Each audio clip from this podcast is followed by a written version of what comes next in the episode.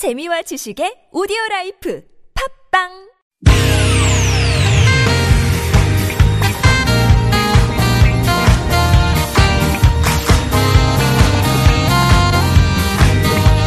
이유가 뭐지? 도대체 뭐 때문에? 세상만사 궁금한 이야기들 꼼꼼하게 살펴봅니다. 최진봉의 왜?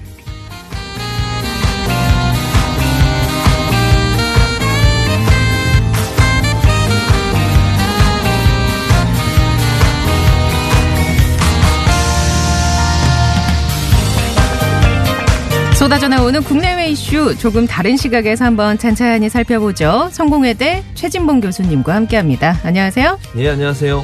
저희 너무 자주 보는 것 같아요. 그러니까요. 지난주 목요일에 목요일 날또 보고 보고. 또 봤는데 네. 또 보고 또 보고 한 일주일에 두 번씩 봐야 돼요. 이게 제작진이 다 바뀌었는데 우리 PD님 일주일에 한 두 번씩 볼 수 있도록 그렇게 배치를 해주시기 바랍니다. 예. 그 밖에 스튜디오 밖에 마이크를 하나 설치하세요. 혼자 혼자 계속 말씀하시고 밖에서. 싶으시면 그러겠습니다. 밖에서 예 방송과는 별도로 알겠습니다. 오늘 특별히 시간도 저희가 많이 아, 그런가요? 예 드릴 수 있습니다. 30분 있나요? 지금 32분이잖아요. 근데 이제 뭐 평소보다 조금 한 3분 정도 아, 3분. 예더 드릴 수 귀중하죠. 있습니다. 그 공중파의 3분은. 아 그렇죠. 열심히 해보겠습니다. 예 알겠습니다. 오늘 주제가 미세먼지예요. 숨이 턱 막히네요. 턱 미세먼지가. 막힙니다. 예, 그러니까. 예. 근데 사실 아 이게 진짜 이 정도로 우리가 예. 이게 요새 들어서 요 근래 몇 년 사이에 굉장히 또 많이 심각해졌고 음. 그랬죠. 하루 종일 휴대전화에서 단체 문자로 이렇게 오잖아요. 음. 맞아요. 그러면은 이게 사무실에 있으면 예. 휴대전화가 동시에 띠 이게 막 맞아요. 울려요. 네. 보면은 미세먼지 무슨 무슨 뭐 저, 조치 실행, 그렇죠, 그렇죠. 뭐 주의보 발령 막 이렇게 예, 예, 긴급. 재난 문자가 그렇죠. 밖에서 일하시는 분들은 또 더 그 고통이 심하실 것 맞습니다. 같고 음.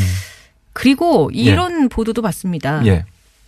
지방선거 앞두고 예. 이 미세먼지도 중요한 이슈가 될 거다. 그렇죠. 음. 서울 특히 이제 서울시장 같은 경우는 중요한 이슈가 네. 될 수밖에 없는 구조죠. 그래서 한 번씩 이제 한번 이제 예. 차근차근 우리가 살펴보도록 하겠습니다. 예, 그러시죠. 미세먼지 문제의 심각한지에 대한 그 통계 자료가 있습니까? 예, 있습니다. 지금 최근에 서울 지역 초미세먼지 농도가 네. 2012년까지는 조금 감소 추세를 보였었어요. 예. 그런데 2016년 들어서 그러니까 2015년 전년 대비 3 마이크로그램이 더 증가를 했고요. 음. 초미세먼지 주의보 같은 경우 시간당 미세먼지 농도가 90 마이크로그램 이상일 이상이 2시간 이상 지속될 때 내려지게 되는데 네.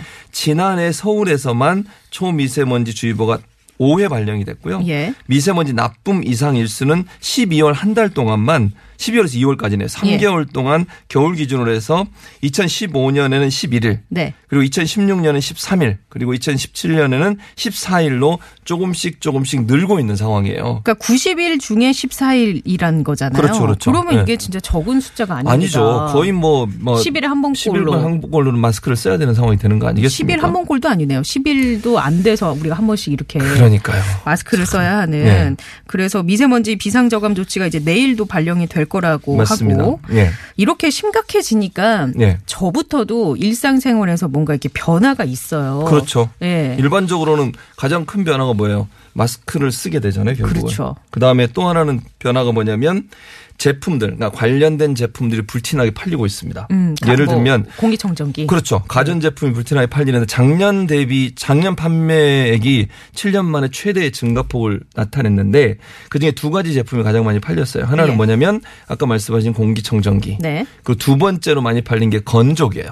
요즘 이제 아. 건조기 우리나라 잘 안 쓰시는데 예. 제가 외국에서 할 때는 외국에는 건조기를 대부분 쓰거든요. 네. 근데 최근 들어서 건조기를 많이 파- 구매하시는 분들이 많아졌어요. 이게 이제 밖에서 창문 열어놓고 환기를 통해서 말리는 그렇죠. 게안 되니까. 안 되니까 결국은 건조기를 돌려서 바로 건조를 시키는 그런 음, 일을 하다 보니까 여기 건조, 건조기가 많이 팔리게 되는 그런 상황이라고 볼수 아, 있겠습니다. 그 저도 그래서 이 예. 건조기를 구매해야 예. 하나라고 갈등을 하고 있습니다. 아, 그래서 네. 저는 샀습니다. 아? 제가 산 건 아니지만 제 와이프가 예. 샀지만 아, 예, 예. 그래서 저희는 건조기를 쓰고 있습니다. 아, 그래요? 예. 음.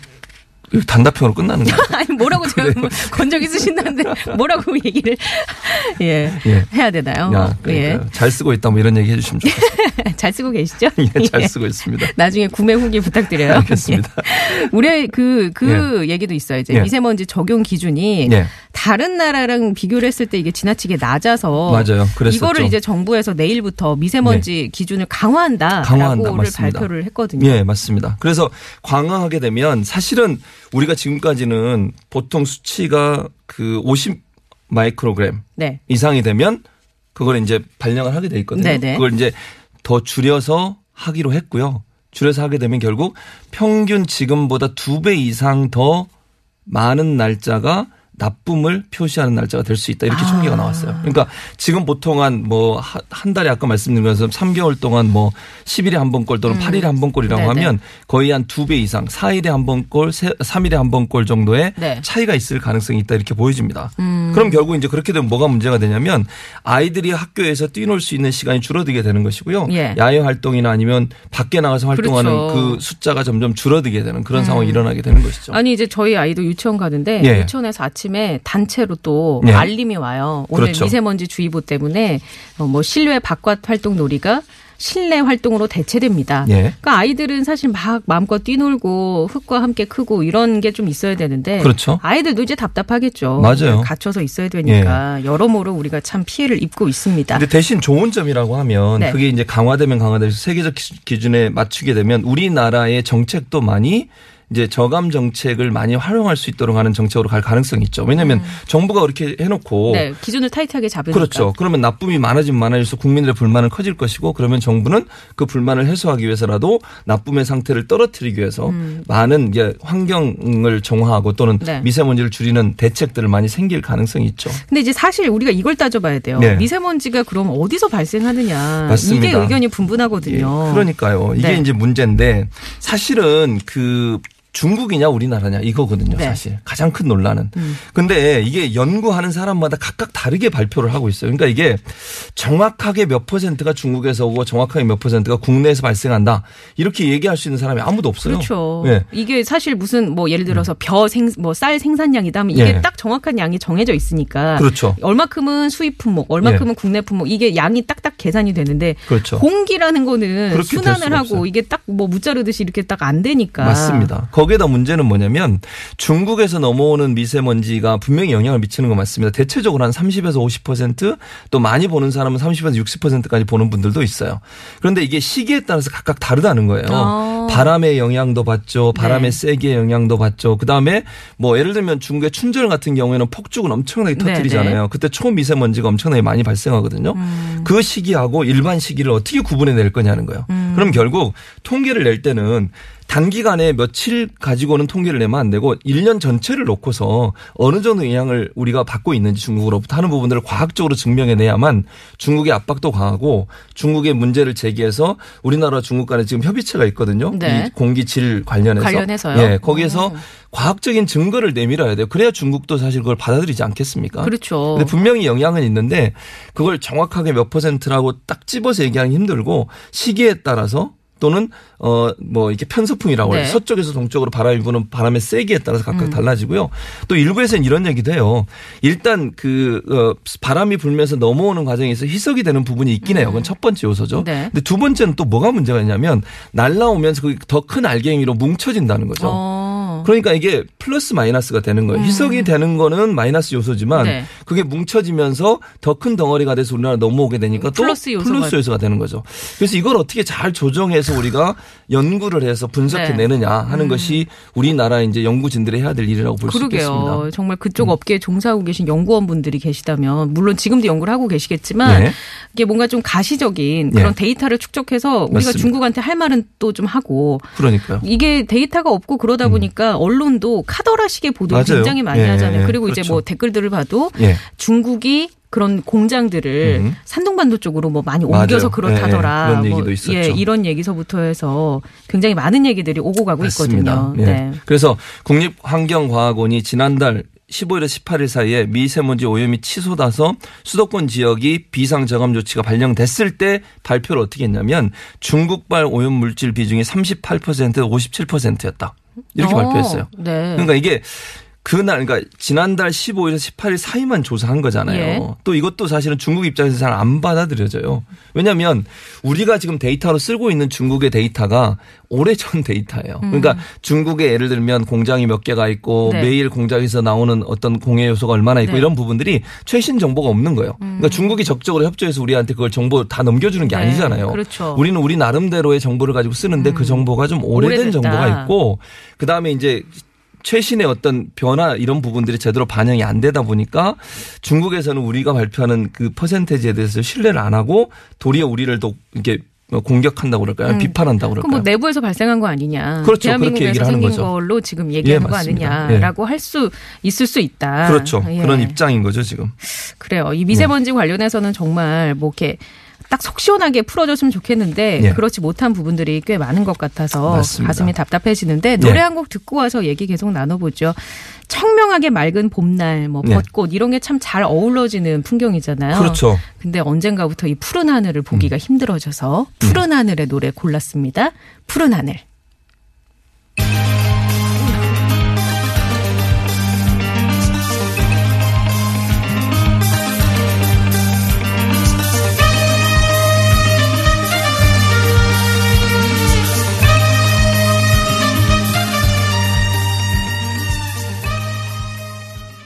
네, 푸른 하늘의 푸른 하늘 듣고 왔습니다. 최진봉 교수님과 함께 우리 일상에 공포로 자리 잡은 미세먼지 얘기 나누고 있는데요. 예. 여기 상암도 오늘 오실 때 마스크 쓰셨어요? 아, 마이크- 마스크 안 쓰고 차를 탔습니다. 그리고 절대 외부 공기가 들어오지 못하도록 버튼을 잘 눌렀죠. 아, 그래요? 예. 그리고 지하 지하 주차장 내려와서 내렸습니다. 음. 절대 문 안 열었어요. 차량 이부제 하고 있습니다. 아 그렇군요. 예.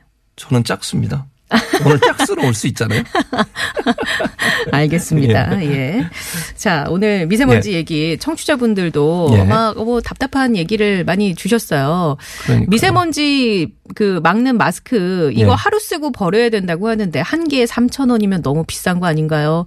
결국 건강은 개인이 책임져야 하는 건가요? 라고 5877번 님이 문자 주셨고. 그 근데 이제 그거 있어요. 그 대중교통 타시면 서울시에서 무료로 나눠 주는 게 있어요. 그문 내리는 쪽 이나 타는 쪽에 보시면 음. 네. 이렇게 어, 마- 마스크를 무료로 제공하게 이렇게 넣어놓은 박스가 있더라고요. 그게 그러면 전체 대중교통 이용자에게 전체인지는 잘? 모르겠어요. 제가 네. 이제 용인 사는데 네. 최준 아나운서 잘 아시면서 용인 살잖아요. 예. 그 버스에는 있더라고요. 빨간 그래요? 버스에. 음. 그래서 저도 하나를 가져오려다가 다른 분을 위해서 제가 안 가져오고 네네. 저는 그냥 제 몸으로 버티려고 했는데 그걸 알겠습니다. 나눠주는 그 어. 박스가 있어서 저도 그 사진을 예, 오늘. 보도 사료, 사진을 보긴 한 것 같은데 예, 예, 예. 정확하게 그 팩트를 그러니까 모든 네. 대중교통 수단이 하는지는 잘 모르겠습니다. 예. 어, 그리고 어떤 분께서는 노후된 경유차 운행을 제한해야 되고 예. 전기차 충전소 보급하는 것도 시급하다고 봅니다. 맞습니다. 라고 예. 문제, 아, 문자를 주셨고.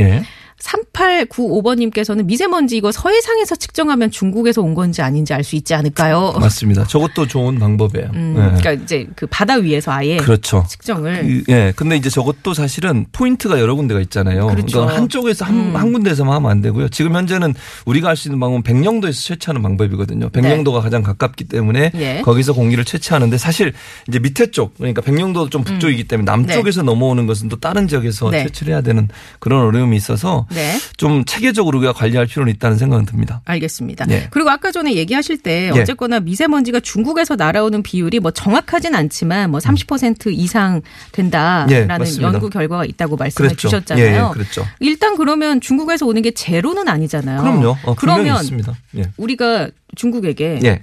일단 중국에서 오는 게 있다. 예. 그러니까 뭔가 그거에 대한 조치를 취해달라라고 좀 당당하게 요구할 수 있는. 거 아닌가요? 할 수 있죠. 그러니까 지금 아까도 마- 다시 한번 종합해서 말씀을 드리면 중국의 비중, 그러니까 미세먼지에서 중국의 비중이 차지하는 게 연평균 30에서 50% 되고요. 네. 오염이 심할 때, 그럴 때에는 약 60에서 80%가 된다고 국립환경과학원이 발표를 했습니다. 네. 그래서 중국과 우리나라 사이에 사실은요, 이 미세먼지 문제 때문에 한중 환경협력 공동 위원회라는 게 있어요. 음. 그게 올해 1월에도 회의를 했거든요. 네. 산둥성에서 어 22차 한중 환경협력 공동위원회를 열었는데 네. 이제 미세 문제 미세 미세 먼지 문제를 놓고 충돌을 한 거예요. 한국과 중국이요. 중국이. 그러니까 우리는 지금 우리가 조사한 자료를 가지고 이 정도의 영향이 있으니 네. 중국이 좀 적극적으로 미세 먼지를 좀 억제해 달라라고 요청을 했더니 중국은 그게 정확하냐 음. 이렇게 나오는 거죠. 그러니까 연구 아까 말씀드린 건 서해상에서 그러면 여러 군데를 포집해서 그게 제대로 분석이 된 건지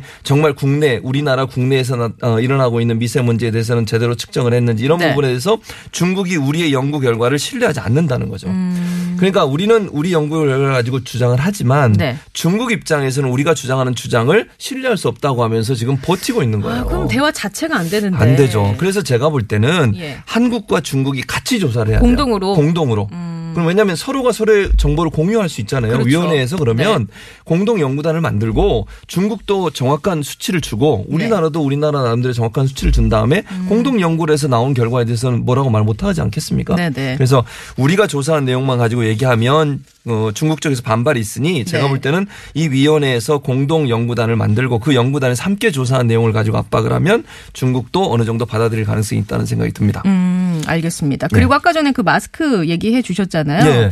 오늘 경기도가 당일 간선 급행버스 이용객들에게 아, 무료로 그렇군요. 일회용 마스크를 제공한 거죠. 예, 했다고 하네요. 그러니까 제가 탄 게 간선 그 음. 급행버스입니다. 빨간 빨간 버스라고 보통 예. 그러죠 우리가. 경기도에서 시행을 예. 네, 했습니다. 저 용인에 사니까 예. 성 복동입니다. 그래서요. 거기 산다고 말씀을 드린 겁니다. 네. 성복동 주민들 문자 많이 보내주세요. 자, 근데 아까 예. 전에 예. 그 국내에서 발생하는 것도 분명히 있다라고 그렇죠. 하셨어요. 맞습니다. 자, 예. 그럼 이거는 우리가 이제 어떻게 다뤄야 할까요? 아, 그래서 이게 정부가 사실은 이 문제 때문에 상당히 많이 논의를 하고 있는데요. 일차적으로는 이렇습니다. 그 환경부와 외교부가 일차적으로는 중국발 미세먼지를 위해서 대책을 세웠는데 협력해서 함께 공동 대응하자. 이게 이제 중국에 대한 대책을 먼저 말씀을 드리고요. 네. 지금 말씀하신 국내 문제에 있어서는 첫 번째로 아까 제가 말씀을 잠깐 드렸는데 기준 자체를 강화시켰어요. 그러니까 현재는 50 마이크로그램 네. 이상일 때는 나쁨 네. 로 표시를 하는데 이제는 내일부터 네, 내일부터는 35 마이크로그램만 넘으면 나쁨이 되는 거예요. 네. 그러면 강화되면 결국 저감자 조치를 더 강력하게 할 가능성이 있겠죠. 그렇죠. 그게 첫 번째 조치고요. 그다음에 이제 측정하는 망을 좀 보강하려고 하는 시도를 하고 있습니다. 그러니까 정부가 환경부가 나서서 측정을 좀 더 촘촘하게 하자는 거죠. 그래서 지역별로 문제가 있을 때 그 문제 있는 지역들을 잘 꽂, 어, 찝어내서 거기를 집중적으로 문제 해결을 위해서 제도를 만들고 그다음에 정책을 쓰는 방법을 쓰고 음. 있고요. 또는 취약계층이나 다중 이용 시설의 기준이나 관리를 강화하겠다고 했어요. 예를 들면 지하철, 네. 그다음에 뭐 상가 이런데 뭐 우리가 몰이라고 그러잖아요. 예. 그런 데는 사실은 미세먼지 농도가 높아도 지금까지는 좀 허용되는 경향이 많았어요. 네. 근데 요걸 관리를 좀 더 촘촘하게 하고 강하게 하겠다는 거죠. 그러면 전체적으로 어 뭐 관리 주체가 되는 기관이든 아니면 시 당국이든 이런 당국들이 제대로 안 했을 때는 환경부나 정부가 적극적으로 제재를 가할 수 있는 방안들을 만들겠다. 음. 이렇게 하고 있어서 실제는 이제 사실은 적극적으로 나설 수 있도록 하는 환경적 환 그게 뭐 제재가 됐든 네. 뭐 법률이 됐던 아니면 어떤 제도가 됐던 그런 차원에서 접근할 가능성이 있고 어, 선진국에 비하면 우리가 아직은 초기 단계지만 우리가 뭐 가장 먼저 해야 될 것은 실제 우리가 어느 정도의 미세먼지를 발생시키고 있느냐를 네. 잘 찾아내야 되는 것이고 그 원인을 잘 찾아내면 결국 해결도 일어나는 거예요. 그러니까 노후된 경호차라든지 음. 네네. 음. 화력 발전소라든지 이런 부분들을 잘 찾아내서 정말 핀셋처럼 미세먼지를 많이 발생시키는 요인들을 제거하는 쪽으로 음. 정책을 칠- 쓸 확률이 높다고 보여집니다. 근데 이게 사실 이제 자칫하면 장기간 연구로 갈 수 있기 때문에 예, 예. 이렇게 짧은 기간 예. 타이트하게 압축해서 뭐 정부 부처끼리는 유기적으로 이제 좀 그렇죠. 예, 협력을 하고 예. 개인이 또 우리가 손쓸 부분은 맞습니다. 개인적인 노력을 기울여서 예. 아, 이제 이런 거에서 좀 벗어나는 쪽으로 빨리 가야 될것 음. 같습니다. 좋겠습니다. 예. 자, 오늘 말씀 잘 들었고요. 예. 여기서 인사 나누고 저희는 다음 주 월요일에 다시 만나뵐게요. 예, 감사합니다. 네, 고맙습니다.